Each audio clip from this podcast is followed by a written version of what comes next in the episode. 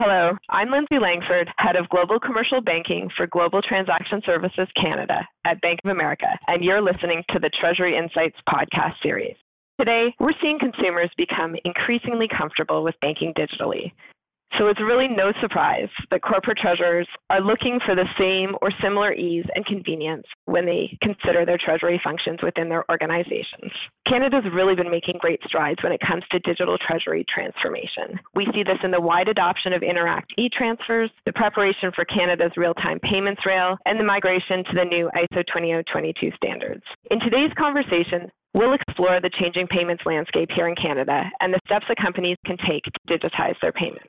I'm delighted to be joined by Jane Rannie, Treasury Sales Officer, and Saverio Mallia, Digital Payments Product Manager within our Global Transaction Services Canada team at Bank of America.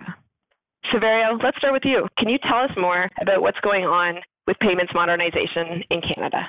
Thanks, Lyndsay. We're at a very exciting juncture in our payments modernization journey with several significant changes underway at the industry level through the nationwide modernization initiative being led off by Payments Canada.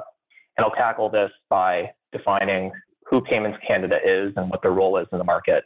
And then I'll define modernization and some of the progress that we've made to date.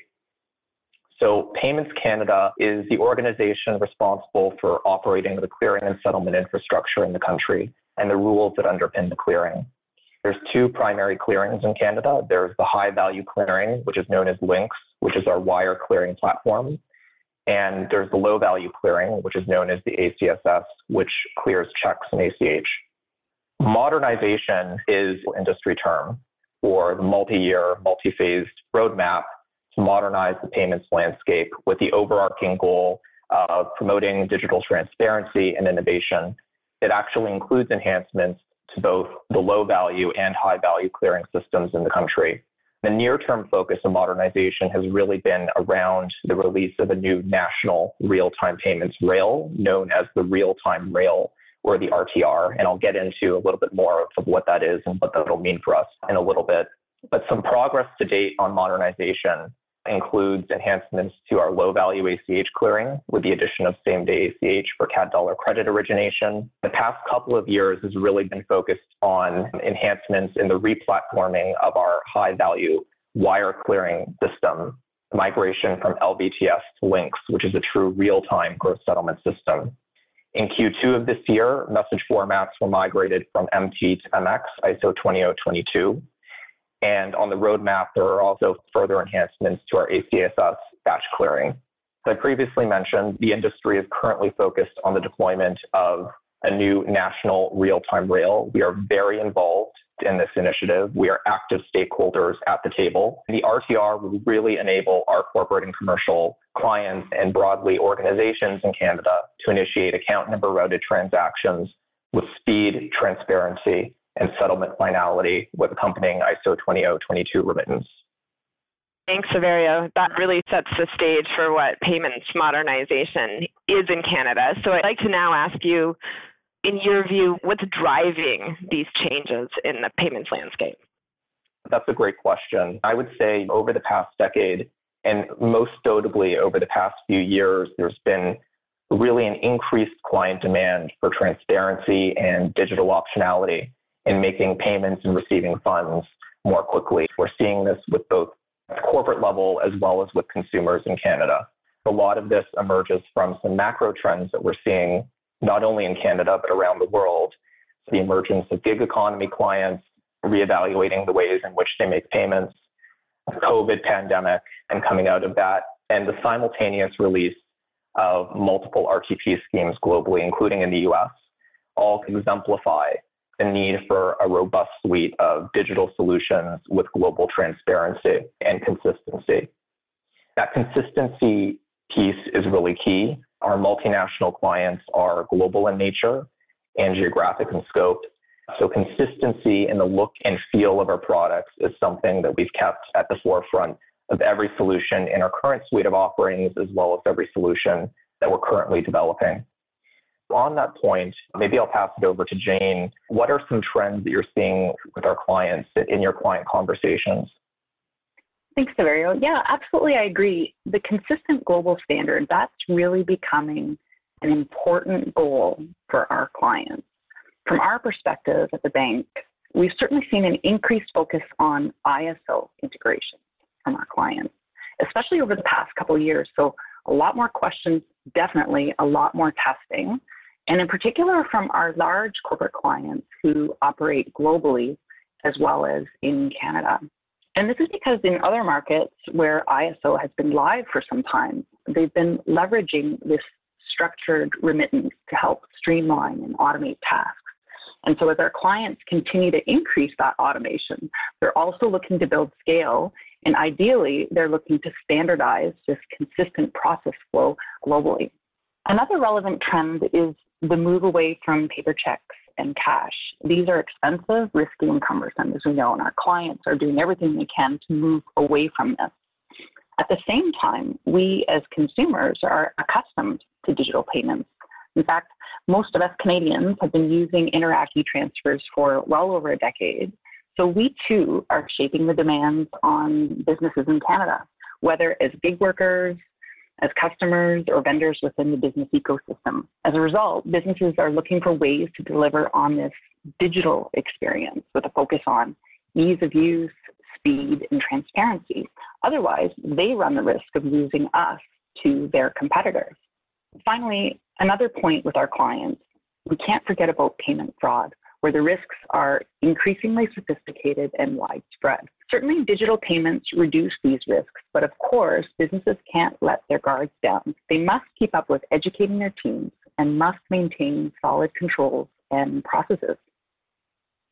I listen to both of you and I hear how much is going on in the industry and with our clients. Saverio, how is Bank of America addressing some of these changes? B of A is really aligned to the industry. We're, again, very active participants at the modernization table at the industry level. B of A has really taken a proactive approach to modernization in Canada. The release of Interac capabilities with B of A in Canada is a case in point. So in Q3 of this year, B of A expanded global digital disbursements into Canada through a direct connection to Interac. The solution, GDD, Global Digital Disbursements, is currently live in the US through Zelle and PayPal. The Canadian solution will really enable our corporate and commercial clients to initiate both business to consumer payments and consumer to business requests for payments using an email or mobile phone number. Also important to note is that B of A is actually the first US bank in Canada to offer both payments and consumer to business requests for payments through the Interac clearing integration into Interac more holistically is really notable for B of A in Canada. Interac is a prominent payment system that's been operating in the Canadian market for 30 plus years. Interac capabilities are really deeply embedded within the payments landscape with full market ubiquity. Consumers can have access to Interac almost by default by having a retail bank account with one of the larger banks in Canada. This makes Interac a robust platform to offer near real-time alias solutions to our clients through our global digital disbursement platform. This next decade will be a period of great transformation in payments, both domestically and abroad. In Canada, we expect the real-time rail to be the platform for innovation with an acceleration of new payment types as the RTR gains ubiquity in the market. Jane, with so much changing in the landscape here in Canada, what should companies be considering when they're thinking about digitizing their payments? There's a lot to consider. It depends on where they're at, but the considerations are both strategic and tactical as companies look to assess their own systems and processes, the dynamics of the local market and their own industry, as well as managing changes to costs and risks. From a strategic standpoint, ISO is the global standard. We're seeing this, the emerging new clearing systems. We know that this is going to be the standard in Canada. So at some point, companies have to look at their back end systems to ensure that they'll actually be able to use this standard. And as an extension to this, companies modernize their IT environment. They're typically looking to leverage technologies like robotics and AI, which are increasingly used in Treasury to help drive efficiencies. These are long term strategic considerations. It's not only about the rich remittance from ISO, it's also about leveraging technologies that can effectively process this data and reduce or even eliminate manual tasks. On a more practical level, as companies look to leverage new payment types, for example, alias based payments or real time payments, they need to think through their own business model and their counterparties and explore the who, what, where, when, why to determine the best fit for their own business. Who are they paying? Consumers or businesses or both? How quickly does that payment need to land?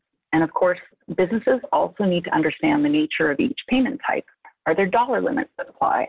Or does that payment have to be final? That could be really important if you're using it to release goods. So understanding these nuances really helps to drive decisions around which payments to use. And certainly the market will also drive decisions around the payment mix. We've talked about this a little bit already. Really, it depends on the industry you're in. Gig workers, for example, are really driving that need for immediacy of payments. So in this space, we're seeing a strong interest in real-time payments. In other industries, though, the notion of 24-7 may not be so relevant. Other considerations, well, there's that critical transition period. Once a company decides to adopt new payment types, they also need to plan and execute on communications to their customers, vendors, and partners to help drive that adoption. And they need to think about the new process flows and how they track the stragglers. Also, companies who need to build their IT and functionality to get to digital need to assess their current versus future state process, and they should expect to prepare a cost benefit analysis. How much system modernization is actually required? And what is the cost to overhaul back-end systems versus the potential gains? You have to think through benefits like automation, streamlined recon, lower cost transactions, about opportunity costs of not making those changes. So the treasurer likely needs to prepare a business case to convince the company to invest in this strategy. And then once again, coming back to fraud, companies have to stay vigilant from a fraud mitigation and security standpoint. As they look to adopt new payment types, are they incorporating new data into their systems? Are the controls locked down? Companies need to think about these matters and be confident that their processes continue to be secure. As you can see, there's a lot of considerations. It depends on where the company is in that digital journey. Great insights. All very important considerations for companies when they're thinking about digitizing their payments. And really, the relevancy to each individual company is extremely unique. So, what do you see as some of the challenges that these companies are going to be up against in this journey to modernize their payments? And how can they think about tackling those challenges? Our clients know they have to adapt to the shifting payments landscape. We've talked about considerations modernizing systems, understanding the markets, working through change management. Bottom line, these all require resources, and resources in its many shapes and forms are really the obstacles. Especially in an environment like today where people and budgets are stretched, it's critical to have a strong and accurate business case, of course, and a well thought out and robust plan to implement that change. We always say advanced planning with input from company stakeholders as well as advisory support from service providers, ERPs, and so on, as well as the banking partners. That's really important in building a robust plan. Companies should expect strong support from their banking partners in their due diligence. Early planning and engagement is key. We share best practices and we can certainly help to vet options, timing, and contingencies. And once a project is greenlit, it's really critical to keep on track to meet those deadlines, to avoid those cost overages. So having a regular meeting cadence and having dedicated resources to ensure that the project runs smoothly, that's also really important. All of this highlights the importance of having a trusted provider of treasury solutions that can provide holistic recommendations around efficiency, risk mitigation, standardizing processes where possible, reconciling domestic and global flows, and of course, the holy grail, building global synergies. This is what we do day in and day out, and certainly we welcome our clients to come see us, and we welcome the opportunity to help our clients in this digital journey. This has been a great conversation on the changing payments landscape here in Canada. Thank you to our experts, Jane and Saverio, for your insights today. I'm Lyndsay Langford, and I've been speaking with Jane Rannie and Saverio Mallia. Thank you for listening to the Treasury Insights podcast series. Bank of America is the marketing name used by certain global banking and global markets businesses of Bank of America Corporation. Lending, other commercial banking activities, and trading in certain financial instruments are performed globally by banking affiliates of Bank of America Corporation, including Bank of America NA, member FDIC. Copyright 2023, Bank of America Corporation. All rights reserved.